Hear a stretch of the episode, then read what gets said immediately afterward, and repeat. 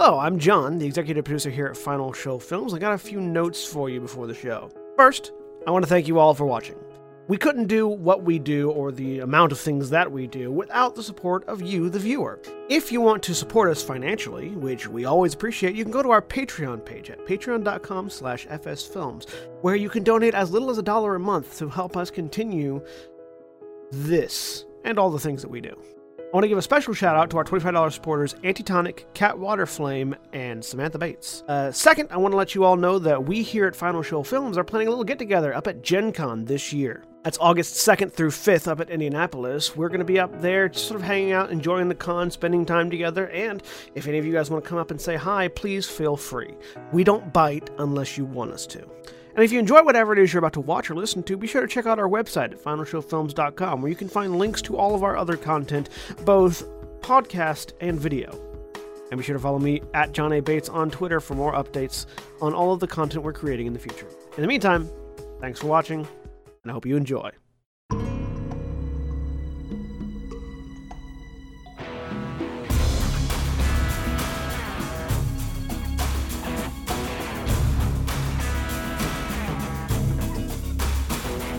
Hello, everybody, and welcome back to Critical Thinking, episode 34, where we're still on Critical Role, episode 33.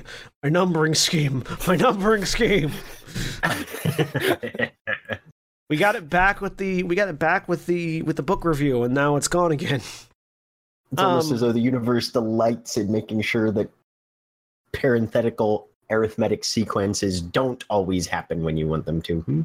I mean, if we didn't do things like this, we wouldn't eventually be able to. Uh, eventually, we would fall off anyways because of like the battle royale episodes. So, eh, Eh, But is it a battle royale with cheese? Hmm?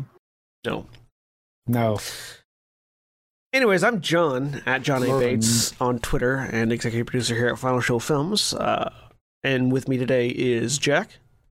Hi, everybody. I'm Jack. I'm at Alt F4 Gamers on Twitter, and I'll be providing all the shitty Quentin Tarantino references today. And Jeremy. Hi, I'm Jeremy. I am at J Thomas 411 Mania, and would be more like the greatest non-royal rumble. 'Cause There's no non-royal with cheese. in the Cool. game. Yeah, is Uh, Keyleth technically a princess?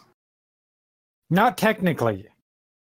'Cause they Spiritual sure leader and call her one princess are two for- separate. I mean, Keyleth is Yeah. a Keyleth is a Disney princess, but not all Disney princesses are royalty. That is true. The So- more you Yeah. know. Picking back up at the after the break, uh, I know we, we went a little bit past the break last time. We're going to start back at the break because I'd seen the time and just started talking fast. because we were speed reading our way through it.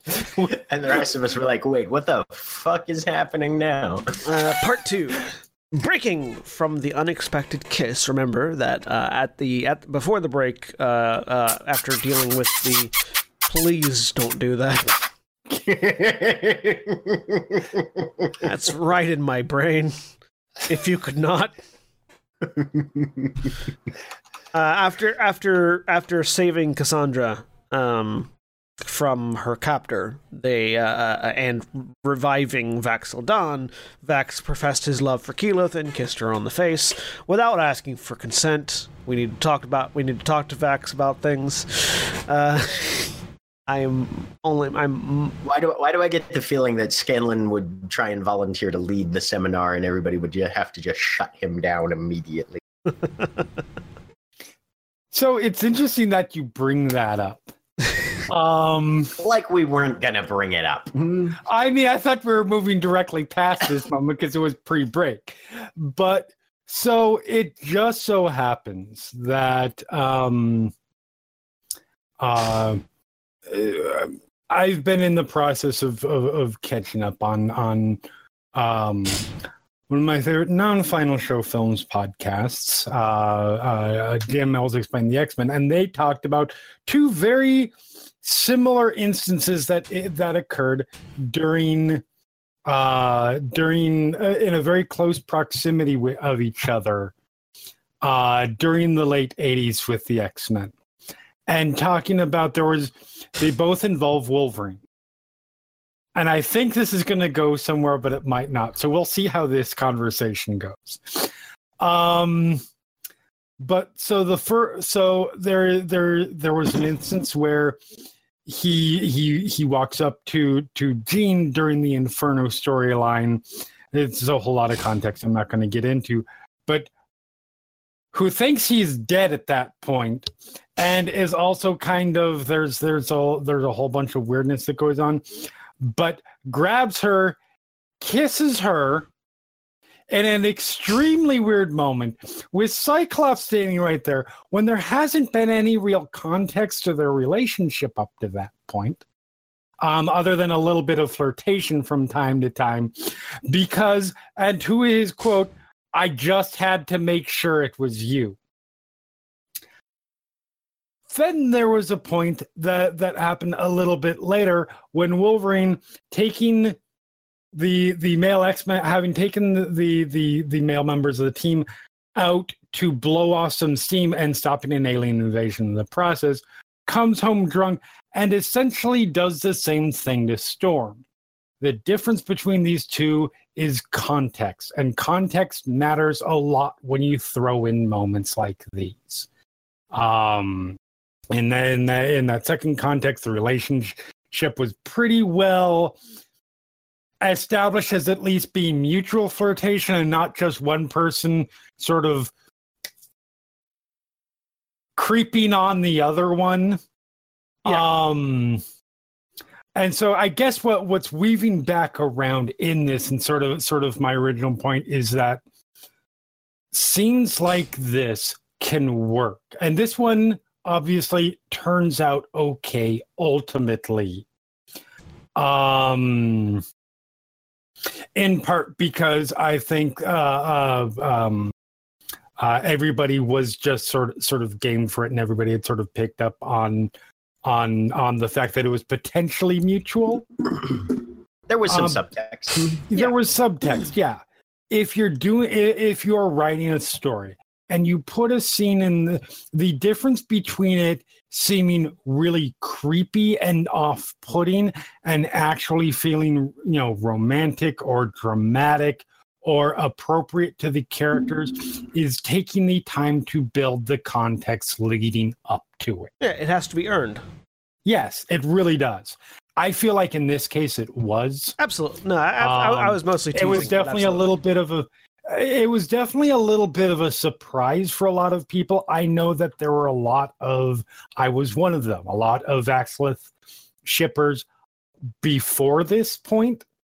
Um, I legitimately, honestly don't remember if we just picked up on the signs up to that point or like most shippings are, here are these two people. I think they'd be a good team up. There were there there there were signs before. There were signs, as, yes. As, as, someone that as someone that does not pick up on a lot of subtle uh, uh, uh, social cues, I could see the signs before this happened. So yeah, yeah, there was there was some foreshadowing. There was some signaling. Okay, it's been a while since since since. So. Um, but no, and, and, and, and I think the, the important thing, like, like I said, the, the important thing here is, is context, and, and in both from a narrative perspective and in a real life perspective there it's it's a it is a very uh how should i say cautious bri- cautious bridge to tread. Um because it's very very easy for something like this to uh, go very very wrong.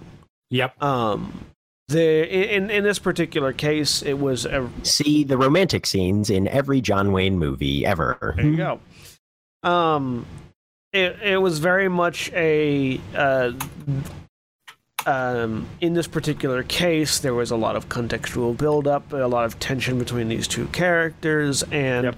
while that doesn't necessarily excuse a, a, a surprise kiss, so long as it's reciprocal, there is a level of there's a level of acceptance that can happen there, as opposed to if this had just been like as opposed to when Scanlan does basically anything. Yes, um, really, yes.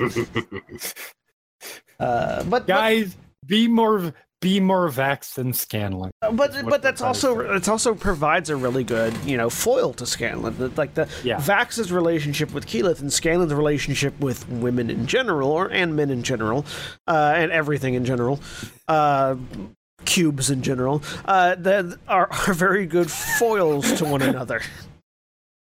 Uh, where where Scanlan, you know, does all of these things that make him at once creepy and once endearing, depending on what your perspective on the situation is. With Vax, it's very shy and subtle and and and and and you know awkward. Mm-hmm. And of course, tastes vary. There are, you know, there are people that will like one more than the other. But in general, when you're from a writing perspective, it has to be earned. And in this case, it was earned. I am pleased and a little surprised that that that, that the the way I started that actually went somewhere. Yeah, that's okay. So, breaking from the unexpected kiss, Keyleth is utterly red-faced as she looks like a she looks at a badly wounded Vax, who remarks that her ability to transform is really cool before noting his rapid blood loss, which is sort of which is sort of part of the the um there was this really sort of magical moment like narratively there's this magical moment with the kiss and it immediately devolves as one of them is starting to die.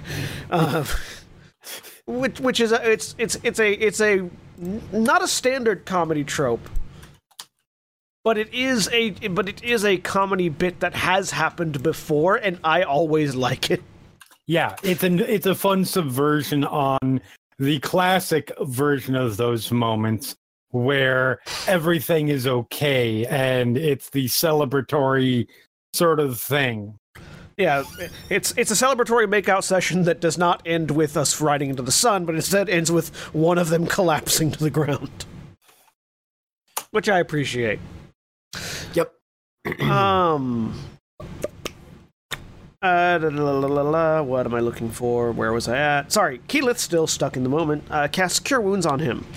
Vex, unable to witness this moment any longer, walks out of the room to follow Grog, Scanlan, and Trinket as they continue in pursuit of Ripley. Keyleth finishes casting the spell. Percy gathers a bundle of Vex's arrows and starts whacking Vex in the chest with it, chastising him for being reckless, especially with Cassandra's life being in danger. Keyleth backs away, and both her and Vax point out that the younger de Rolo would have died if he hadn't taken action. Which is, again. So. I, I have an interesting relationship with that sentiment. I tend to agree with that. Like, it's one of those things where better to act and then, you know, act and fix the consequences later than to stop and potentially have the consequences be worse. I'm well aware I've I've DM'd for you. Yeah, but and but that doesn't narratively and in real life that doesn't always work out quite so clean. What do No, you guys? What do you guys think about that particular? Uh, I mean, in role playing games, it doesn't always work out that well either. no, Um, that's uh, those kinds of things are the are the fun when done well. Those kinds of things tend to be the a good way to introduce logical realistic and interesting conflict in the groups in terms of styles in terms of um uh in terms of stakes in terms of people you know characters. I by this i mean hopefully not players but characters being legitimately frustrated with the person who runs ahead uh, uh full bore while everybody else is like all right let's sneak out let's stop here let's talk. Hey where'd steve go? Um that's a type of conflict that i always uh, i always find interesting and enjoy because a lot of conflict when you when, when you're coming in with parts. And and to the back of it i enjoy conflict within groups of protagonists. I think when everybody is all on the same side it's or you know all of the exact same mind it tends to be a little bit boring um I I I I'm more X Men and Avengers than Justice League, although Justice League has more problems, still. Um, so when you can find ways to do that that are that are not either a somebody is evil and going to betray the party because that's always feels a little bit contrived um just because of the narrative the narrative ways that you tell that story you, waiting too long to reveal and and so on. Or the other way that i think uh, uh groups tend to uh, conflict tends to be portrayed is um let's call it melodramatics. Romantic things uh um uh, just general soap opera east kind of stuff. And don't get me wrong, I love that stuff. Um, but those seem to be like the only two ways a lot of a, a lot of art tend to portray it. So in something like this, if you can find some sort of philosophical conflict where these characters are all still friends or all still generally, you know, of of the same moral direction and and are united in just about everything else but have reasons to have real conflict with each other i'm a fan. Yep. Uh, i also I have a slightly nuanced uh, take on that as well. Um i'm a firm believer with the exception of very few things, usually adaptations of Bronte literature and things like that. Having characters take initiative and act is very rarely, if ever, a worse choice than having them sit on their asses and contemplate. Um,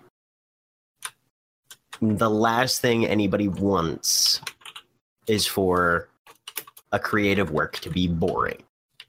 That's pretty much the the definitional antithesis of what most people are after when they start to tell a narrative. And if you have a group of players, say, using tabletop as an example, since that's our, our main medium that we're working with here, I would far rather, as somebody who's trying to tell a story, have to rein in a whole bunch of bolting wild horse type players than have to trot out a bullwhip and beat the shit out of a bunch of dead mule type players just to try and get them to fucking move along. Now, taking the example of, like Jeremy brought up, the character that just bolts off by themselves to go do something while the rest of the group is like planning a slightly more uh, tactical approach, that's a little different because the it's not that the group is stagnating and needs an inciting incident to get them moving. They're in the process of moving. They're just moving in a particularly subtle way, but they're moving, which is at least interesting. And at that point, then yes, there is some conflict, um, and it taken in balance it can be humorous and it can be can be entertaining to have that one sort of wild card character that just you know fucks off and does something crazy while the rest of the group is doing the more quote unquote an intelligent approach. Um but both as a player and as a gm if at any point the group is spinning their wheels and just like well we're here and we don't really feel either the freedom or the necessity or the inclination to do anything, that is either a failure of player, DM, or both, in my opinion. Um, so for that sort of approach, I would say I vastly prefer characters that come up with an idea and act on it rather than than characters that come up with seven ideas and spend three hours of table time trying to decide on one rather than just trying one and seeing what happens. But that's me. Yeah, and and to to clarify, you know, having long drawn out discussions and meetings about things isn't necessarily boring. Um, but it can be. It's a lot easier for that to become boring than Mhm. than uh, more action oriented things. Although action oriented things can also very easily become boring depending on what's happening. You know, God knows there are plenty of boring action movies. Um, yes. but Mhm. that is a, that is a thing to take into consideration. Uh, if you end up in a spot where you've got a set amount of information, there are only so many ways you can parse that information. There is a tendency in in in s- in, in not not in all D and D groups, but in certain D and D groups, uh, and in and in certain narrative uh, schools of thought and writing, um, that all options need to be weighed as equally as all others. Uh, I know there are several TV shows that will spend uh, that will spend uh, slightly too much time going over all the possibilities. In narrative, that's less forgivable than it is in D and D because in a narrative, you as the author already know what possibility is going to happen. You do not need to spend an excessive amount of time going over the possibilities that are not going to happen. No. Um, you can spend an amount of time, sure, to build up suspense and, and you know create that mystery. But you, if you don't know what's going to happen, how did you get to where you are? Um, in D and D, that happens because you have two to six, maybe more, uh, people looking at a problem and trying to solve it and each one of them coming to their conclusion that they think is best and then having to argue that conclusion until they convince or are ignored or whatever everyone else to that conclusion. Um and that tends to cause a lot of that same issue. Uh so that's and, and that's that is almost exactly why I am that type of character in a D&D game because after an hour and a half of arguing about what to do, I'm just going to do a thing. because Yeah. god damn it, we're not going to do anything if I don't. um Yeah, and that can be a pressure I think on a lot of players as well, where you see the you know, and for it's a it's an interesting look at the various ways that that individual humans communicate, um, because some people, in order to make a decision, have to go over all of the options ten times each. That's just that's how they're psychologically wired. Other people do not, and about the third time they feel like, oh God, we're just running this hamster wheel with no end in sight because that's not their communication or or psychological processing profile. So they have no idea where or if this is ever eventually going to lead. And when you have those various ways of looking at situations and making decisions in a single group, it's very common that somebody gets frustrated or somebody feels like we're not really making progress and something needs to change and you know and it's always interesting to see how how various groups will will cycle through that and eventually end up resolving it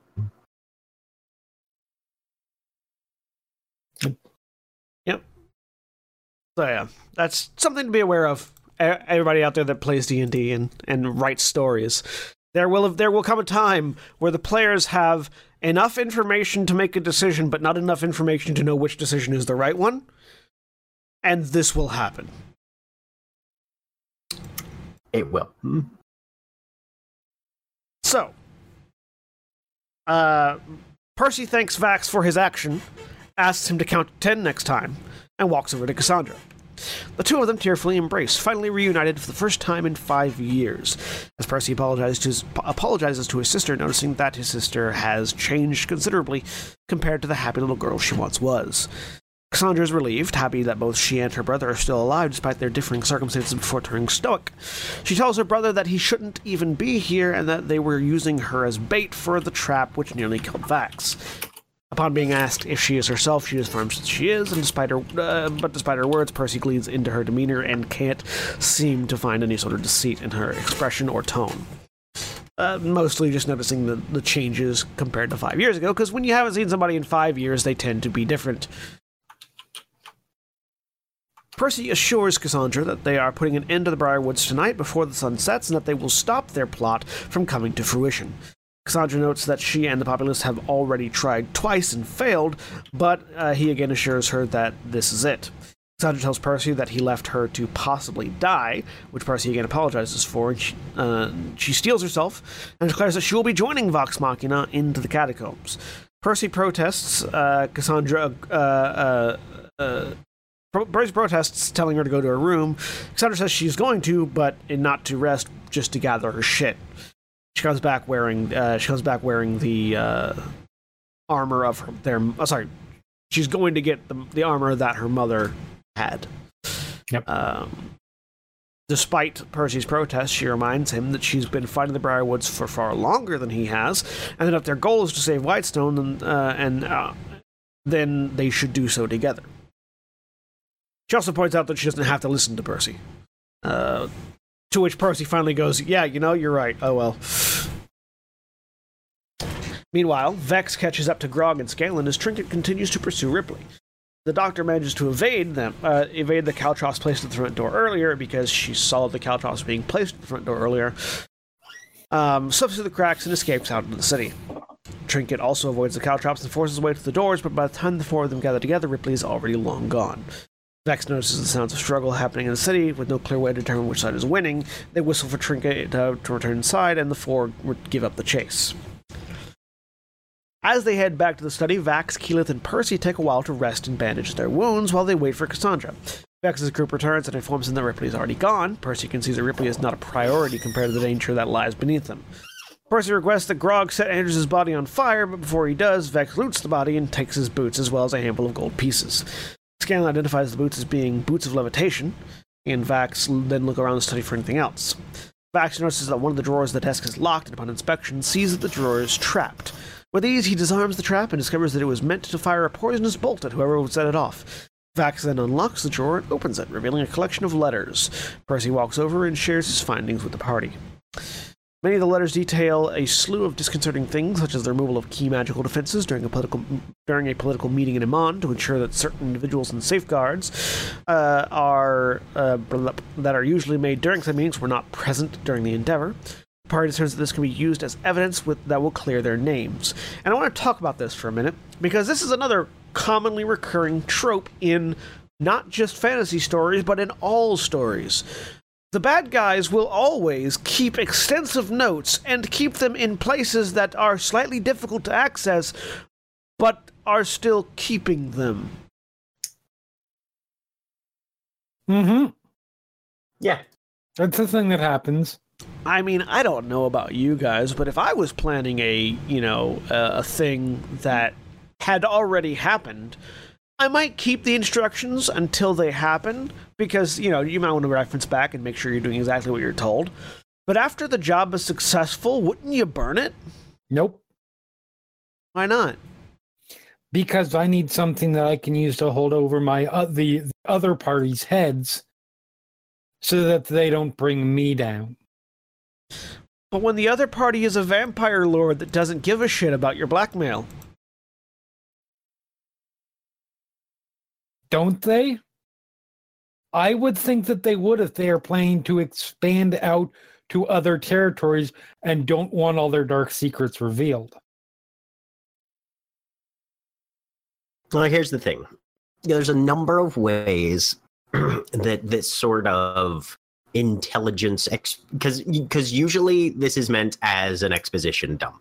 That's mm-hmm. that's the that's the narrative mechanic that's at work here the the audience or the participants need more information so that they can have a better idea of what's going on and therefore make intelligent choices as to how to to overcome further obstacles or or sometimes it's just to show the scope of the villain and you know build them up so that they are perceived more accurately at the at the level of threat they present and things like that. There's lots of good reasons to have exposition. Um but unless but but you want your exposition exposition presented naturally and you want it to be a sort of logical discovery of things you know which is which is why you we sort of all kind of tongue-in-cheek groan at the trope of you know the villain doing the monologue while he hangs the the hero over the pit of lava and reveals all the the items in the plan so that when the hero invariably escapes he now knows everything he needs in order to shut down the world-ending disaster that the villain had plotted in the first place. Um so for things like this it can feel a little shoehorned, a little contrived. Um, my favorite, honestly, uh, in terms of this, is from the film adaptation of V for Vendetta, um, where Inspector Finch is trying to figure out what's been going on that Mhm. created this individual who's a anarchist terrorist depending on who you talk to or you know a, a liberating a liberationist revolutionary or whatever right. But anyway he's trying to trace down who this person is where they came from initially because hey i'm law enforcement i have to catch a terrorist you know kind of thing. And in the film there's this throwaway line of the most complete records for any government are the tax records. And he literally goes in and just traces financially where all the money came from to figure out who's affiliated with this research center blah blah blah blah blah. But and that makes sense. You know as an audience you immediately buy into that. That doesn't feel contrived at all because yeah Yep. bureaucracy loves paperwork and they love keeping records. And even if you have a conspiracy that is trying to sweep under the rug violent unethical human experimentation that may have created a paranormally or supernaturally or superhumanly powered individual that is now trying to dismantle the government that created him in the first place, it still makes sense that they would have kept the receipts for that kind of thing. Yeah. Yep. Speaking, uh, and uh, as a total side note, since it well, not side note, it's narrative. if you're interested in in the art of storytelling, and you have not seen that movie, watch it. It's on Netflix. That movie is a goddamn master class in in in mixing mystery, action, um Philosophy. philosophy, uh, uh, activism, and and and just sheer drama. It is on Right. Netflix currently, so you have less excuses to not watch it. Also, I swear to God, fucking Hugo Weaving figured out some way to make that mask change expressions because yes, it's also a goddamn masterclass in voice acting and For and real. the, the non the non visible some of the some of the non facial versions of of how you can create a character who literally you never see his face. the first time I saw it, I legitimately thought they had they did CGI work on the mask. Um, and then later found out no, good. he's just that good. Right, he just used body language and inflection. Body language, yep, To a- to a shifts of the degree- head, particular Right. lighting changes. Just um, oh yeah, no. As much as Alan Moore hates that movie, we love that movie. Alan Moore hates every movie that's no matter how good it is. It's true. His big problem with V for Vendetta, besides the putting it in a modern, uh, a post 9 11 context, was I shit you not, the piggy in a blanket. Because that's not a food that people eat. Anyways, I love Alan Moore, but dude, So yeah, I guess- I guess- to, to reel it back, the problem that I have, uh, narrative when narratively constructing thing is that I know that I, I know that my players need to find information, but my problem is figuring out what information is going to be relevant plus realistic for or, or likely or, or or makes sense for them to find. Because I really desperately don't want them to get the video game thing of stumbling across an audio log every five minutes where Right. somebody has just sort of idly idly recorded the last 10 minutes of conversation that they had ending with them getting shot in the head by something or eaten by a monster because apparently the monster ate them but not the audio recording device that they're talking into so and and managed to hit the stop button after eating them. Or they managed to hit the stop button while they were flailing around trying to not be eaten. Uh, Bioshock. yes. I will say that doing exposition dumps are infinitely more tricky in a role playing game than they are in uh, when they are when you are the sole uh, uh, creative crafter of the story because you get to decide where the protagonists go and how they find out the information. This is actually a conversation that to to sort of sort of uh, go behind the screen a little. This is a conversation that we've had many a time after epi- uh, episodes of of of Eberron. Yeah.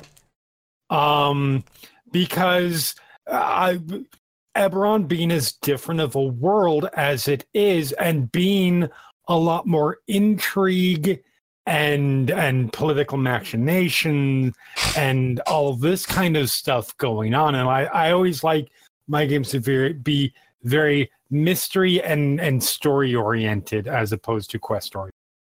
Um, so there tend to be a metric shit ton of exposition dumps, and a lot of them end up being very inelegant.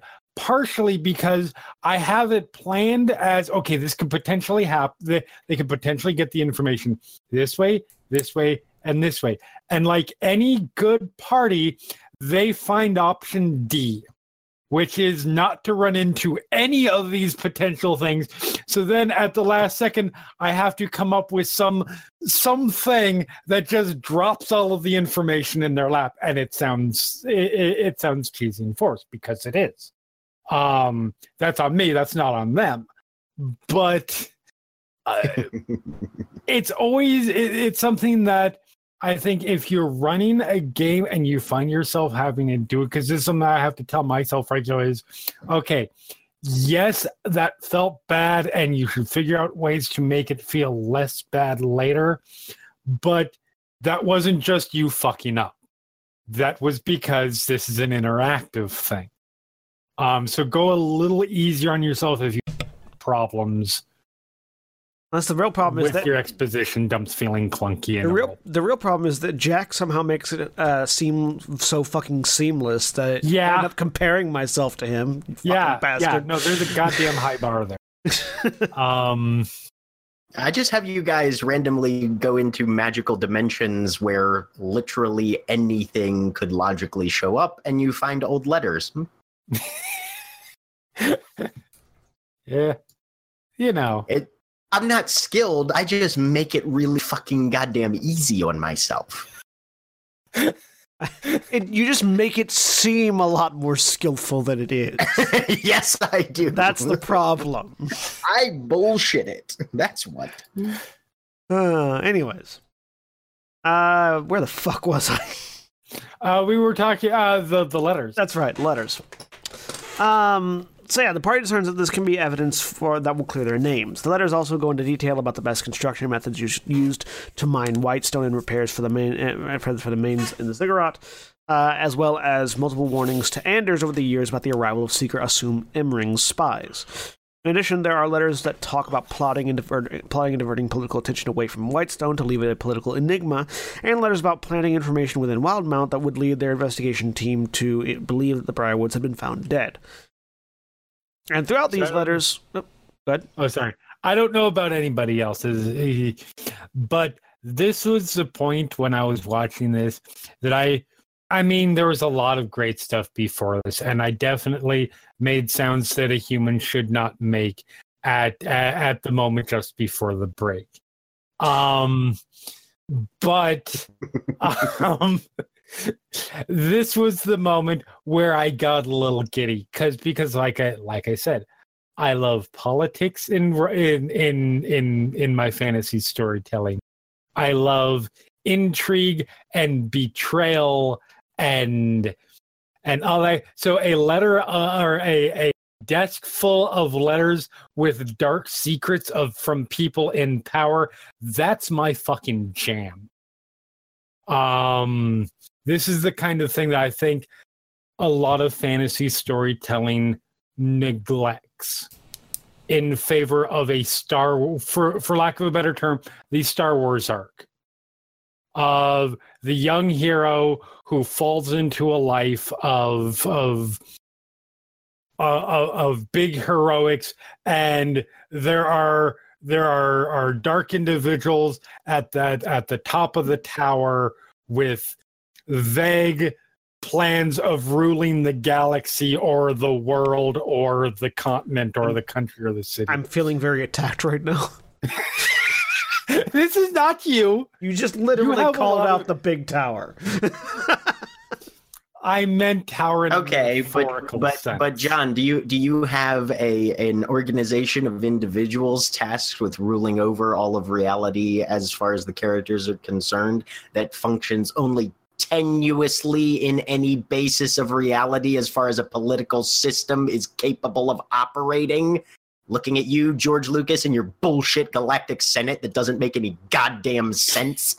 no, that I do we not may have. have issues about the prequel. Uh, Also, that's not how a trade fucking embargo works. What the fuck? Uh, you mean you don't trade embargo by uh, by ringing a planet with ships and preventing any cargo get from getting in there? no, that is how you in trade bargo in a movie designed for 13 year olds. Um, Star Wars complaints aside, like that is a standard narrative trope. You see it, it it's it's all over the place, and it more generally it's called the hero's journey. But Yeah. you see it in the fucking Wheel of Time books, which is don't get me started. I mean, if you want if you want political intrigue, Wheel of Time is where you go. Wheel of Time has that, but it, uh, but Wheel of Time is dense with it. I'm not gonna get into it. Um, because that's Moving along. another Moving podcast. along. Um, that'll be that'll be on our that'll that'll be on that'll be on our Wheel of Time reread podcast.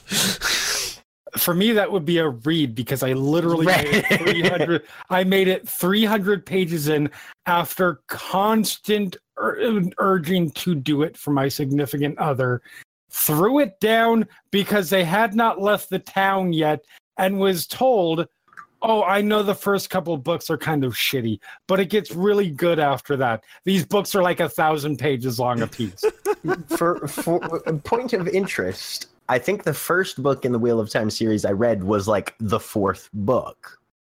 So I had no idea as to the backstory, but I was sort of figuring it out as I went along, and I was like, okay, yeah, no, some of these characters are kind of cool, blah blah blah. If I had picked up the first book, I would have quit on that series so goddamn fast. yep I read from the first to the last. I've read all of the Wheel of Time.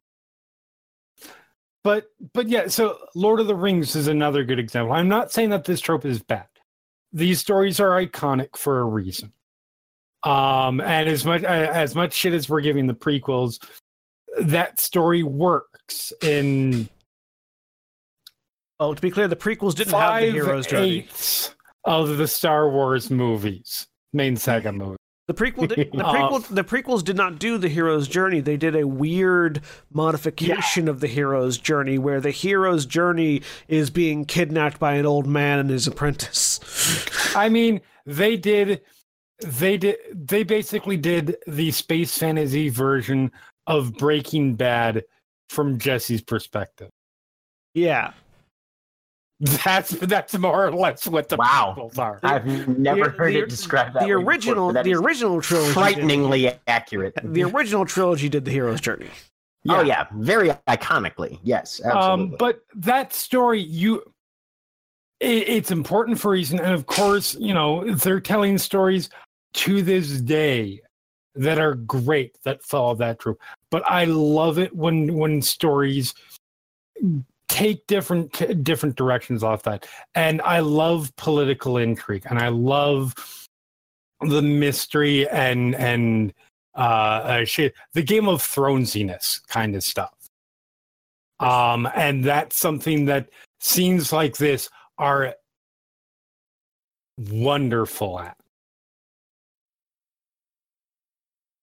Yeah, yeah. I just want to note that we are uh, where we've been recording for an hour and we're seven paragraphs in. So We don't have that many paragraphs to go. We have a lot of paragraphs to go, but it's fine. se- seven of like thirty-two. Eh, sounds like good. You're Uh, saying this is a five hour episode. It's it's true. It's true. It's true. And very little combat. Um. Oh, I'm no, five hours for us. Oh, there we Seven out of 32. Yeah. Um. In addition, there are letters about that, that talk about plotting and diverting political attention away from Whitestone, blah blah blah. Uh, and throughout these letters are mentions that the undying king shall return. We are his blood. The letters are not signed. The letters are not signed, but they are of the same handwriting. They also find one unrelated letter that talks about business ledgers related to the construction of the bridge between Wildemount and Emon, as well as future plans related to the construction, and, and the letter is signed Lord Riskel Daxio. The party realizes that Daxio is a member of the Tal'Dorei Council and therefore deduce that he is a spy for the Briarwoods. They also remember that he oversaw the construction of Greyskull Keep.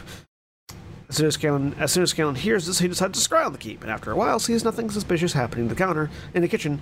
The keep appears safe. Now, I do want to point out that I think that I, I, I don't I don't know if I'm just reading this wrong, but I think they missed a trick here. Um, the letters were talking about the construction of the bridge to Wildemount because that was the cover that they were using to meet with the Kingdom of Emon. there wasn't any- Talking anything about constructing-. There wasn't anything inherently incriminating against Daxio in the letter, but It, it, it it's sort of a letter but, that it would but, make it- sense but to it's find. the it's the level of suspicion that the cops get when they're investigating a murder and find out, oh, he made frequent calls to the victim's wife, you know, or something like that, you know.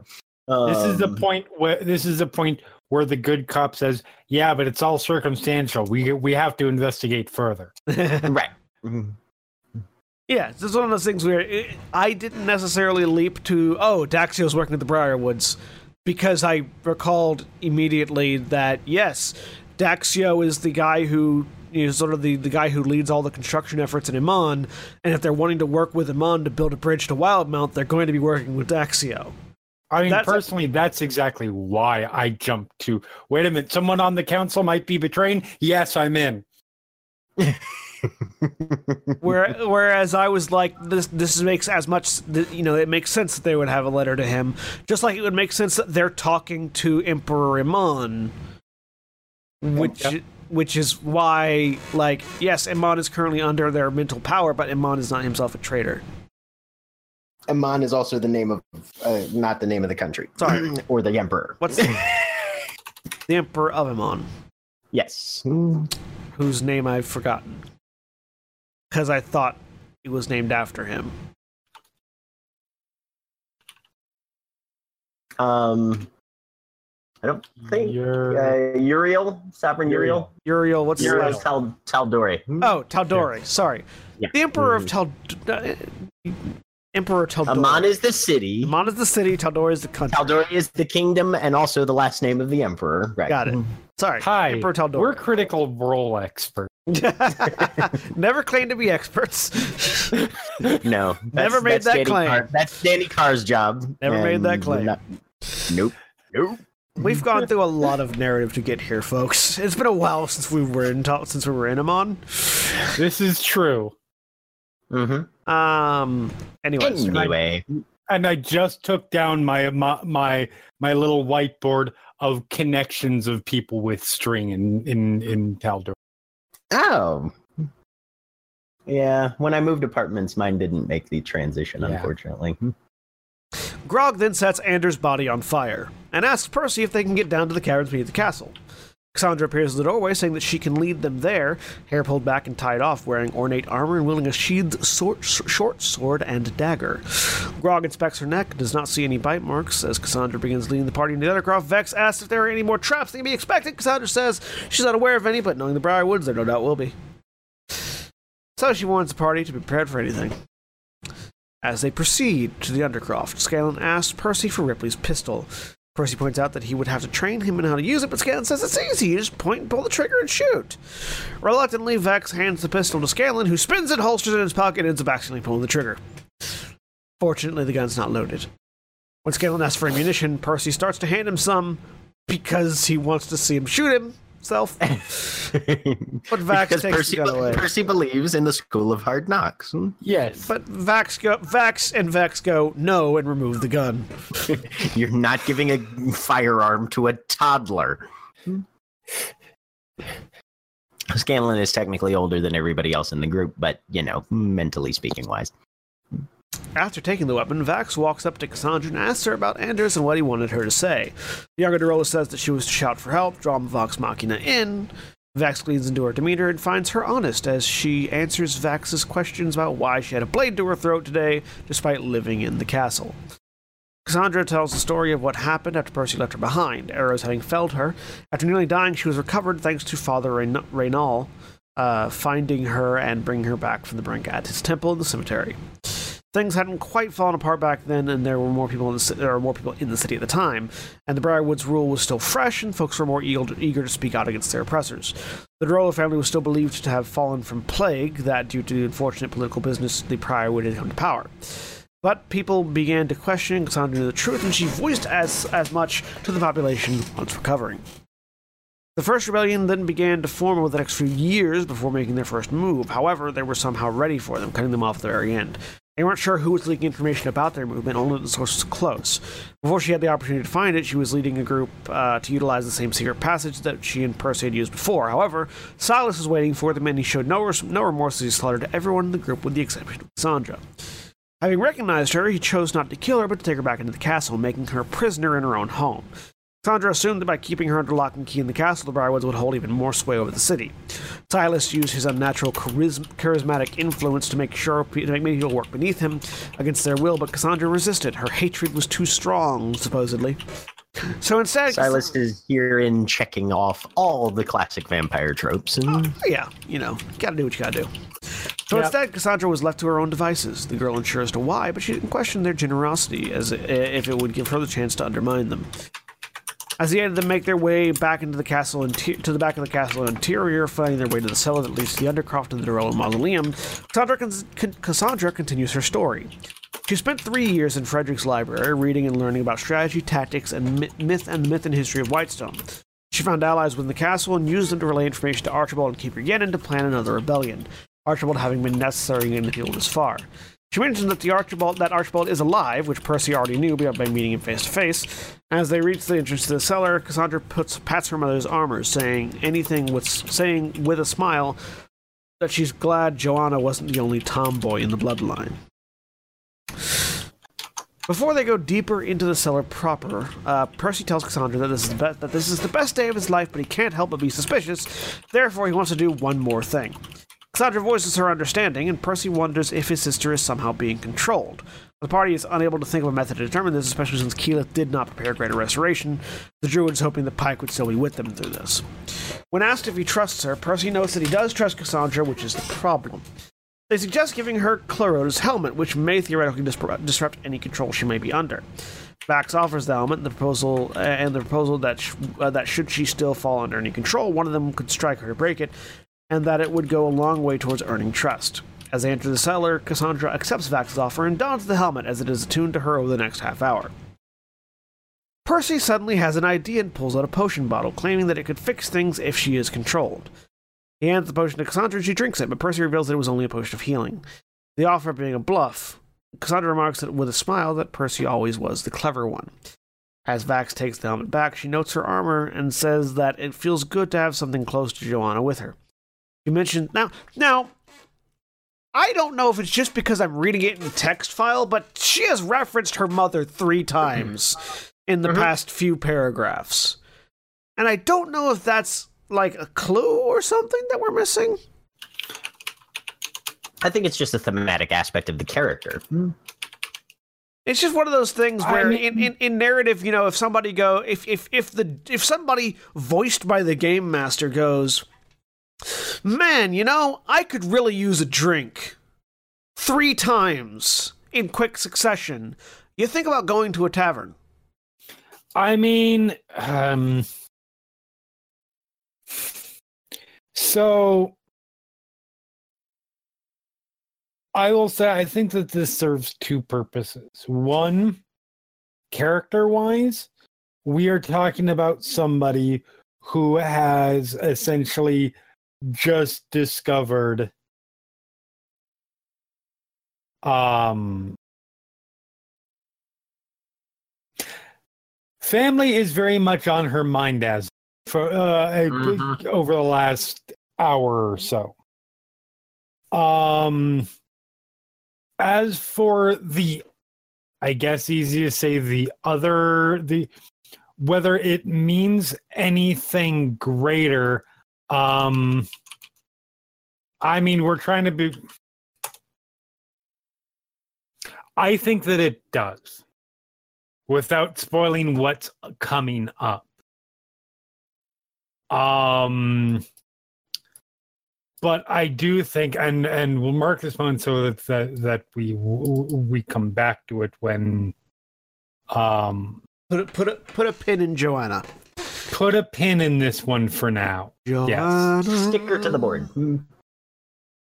Anyways, No, Uh, no Sweeney Todd. yes, sweetie Todd. Uh. So, Cassandra, smi- uh, so as Vax takes the helmet back, she notes her armor and says it feels good to have something close to Joanna with her. She mentions that Simon Whisk, Jordana's father, uh, was the one who repaired the armor, and that she hadn't seen him in a while, which worries her. As the party prepares to head downstairs, Keyleth brings up that the Briarwoods may already know they are coming. Galen asks Cassandra if they are downstairs, and chances that they very they, they very well may be. She notes that she had been ordered to never go down, but she fuck. Sorry, the wording there just caught me. Yep. Uh, but she managed to sneak her way through several times. In the times that she did, she made it through the Undercroft all the way to the distillery. She then mentions that Sylas and Delilah are usually accompanied by guards and that they have a high probability of traps or sentries along the way. We broke John. Oh, damn it, it wasn't even us, it was just the wording. I made a promise never to go down. Okay, DJ Collins. oh my god. I was waiting for the reference.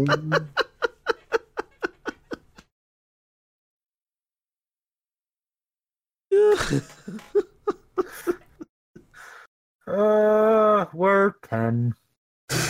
Ah. Hmm. As they head downstairs, Vex asks about Delilah, and Cassandra mentions that she's not like Sylas, and that she's human, but also a powerful necromancer. I'm not like the other people. And although Sylas and Delilah are husband and wife, they speak of another as known as the Whispered One.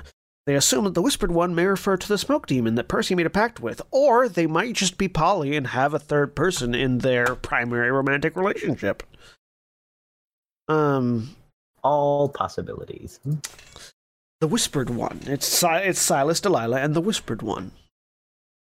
They have a they have a fun, interesting relationship with one another. Uh, there's let's say uh, Scanlan inquires about Goran Vedmeyer uh, and mentions that the Goliath's house was the one he burned down. But Vedmeyer may still be around, so he advises caution. Founder notes her amusement and wonder at Scanlan's story about his exploits, much to Percy's chagrin. Uh, uh, Cassandra saying, It's a shame you're not as tall as your tail, small one. And Scanlan saying, Well, thank you. And Percy immediately going, No, no. Scanlan responds with, Don't worry. And Percy just responds with, No. Because I Percy, mean, Percy, Percy knows Scanlan.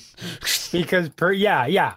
That is not a that is not an uh uh unfounded Yes, or concern.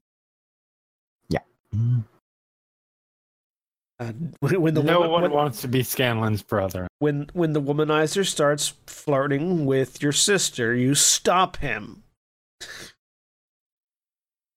Before they head to the Undercroft, Scanlan, to show their enemies that they have Percy's back, proposes that he cast the Seeming to disguise them all as Percy and Cassandra with the de Rolo crest emblazoned on their chests.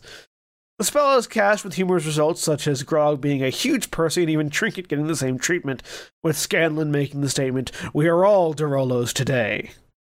I feel like I feel like Trinket getting the same rough imagery is kind of like putting another Overwatch character's skin on Winston's model, Yes. That's exactly what happens.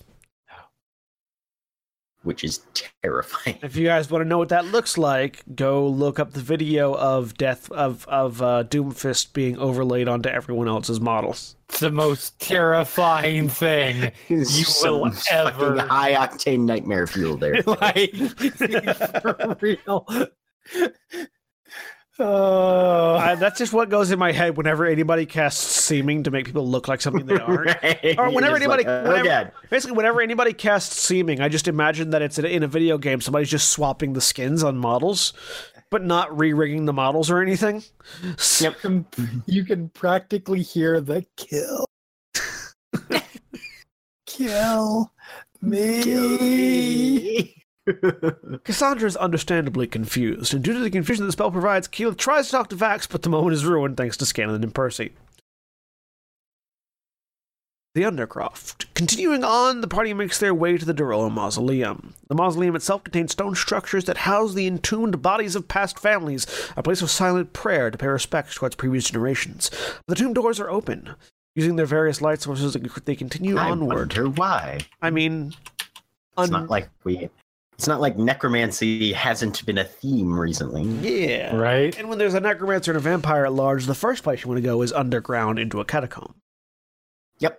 This is the first place I want to go Yeah. when I'm the DM. I should make you guys fight skeletons more often. You should. Anyways, You really should. No, no. What we need to do is play as skeletons. I mean that is good. That's a coming up thing for Final Joven. Um, That and our other 30 games that we have planned. I mean it's good to have plans. It is good to have plans. Better to have 30 games waiting in the wings than to have no games waiting in the wings. Uh, yes. Um, using the various light sources, they continue onward as quickly as possible, noticing more open tomb doors. And where there was once a wall to mark the end of the room, there's now a gaping tunnel entrance in, in its place, large piles of dirt put outside. You also noticed broken pieces of white stone carved into parts of the walls or pillars that had failed that had failed in their construction and since been discarded. As Percy, Keyleth, and Vax look around, they notice two slivers of an unknown glass-like material. No one is able to discern its origin, but they begin to assume that the glass may be the residuum that Ripley has spoken of. Vax heads to the back of the group with a piece of glass in hand. Vex and Grog uh, check for tracks, but Grog discovers that there are a cluster of tracks from around seven people there that are a day old and most that lead into the tunnel. Percy, Vax, and Keyleth suddenly notice a drop in temperature and look around. They notice in the darkness something that the half elves had faced once before in Vasselheim ghosts. They fight the ghosts. There's a big ghost fight. There is a big ghost fight, and and at this point, the, the ghost fight really feels uh, uh, much more like a. It's a thematic fight that we need to just sort of break the break the flow of the of the game rather than because the game had been pretty heavy up to this point, and the Mhm. players needed something to blow off steam with. I feel, and I don't think that uh, Anders was enough. No. Um.